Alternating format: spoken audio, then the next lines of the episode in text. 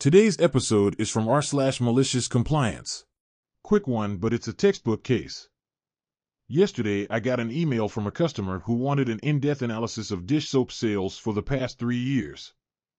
Easy peasy, it's all automated, but time consuming to extract that much data.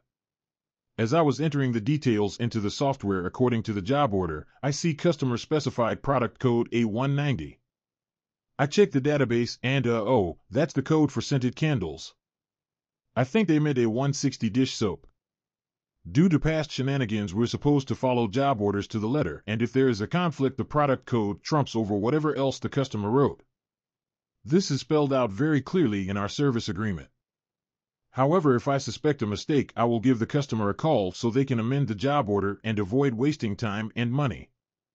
They are usually grateful for the heads up. So I call the customer and I barely manage to say I'm from company XYZ that this lady starts berating me about how long the job is taking. First off, I got the timestamp email less than 15 minutes ago, and this kind of report usually has a turnaround of 24 to 48 hours. Second, I am trying to help by pointing out the wrong product code. But this lady just will not let me talk, she keeps cutting me off and talking over me. When I finally manage to get two words in and say I wanted to confirm the product code, she tells me to stop wasting her time and just do what the job order says.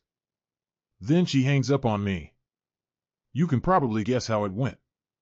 I ran the request as written for product A190, candles, sent it yesterday by EOB. Lady flipped when she saw it. Apparently they needed this report for a meeting that now has to be rescheduled. My boss and her boss got involved.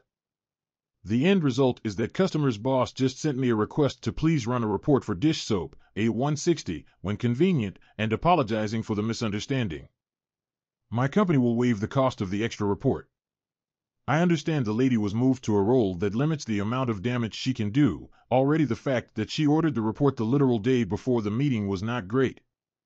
Moral of the story. Before telling someone to shut up, maybe listen to what they are saying.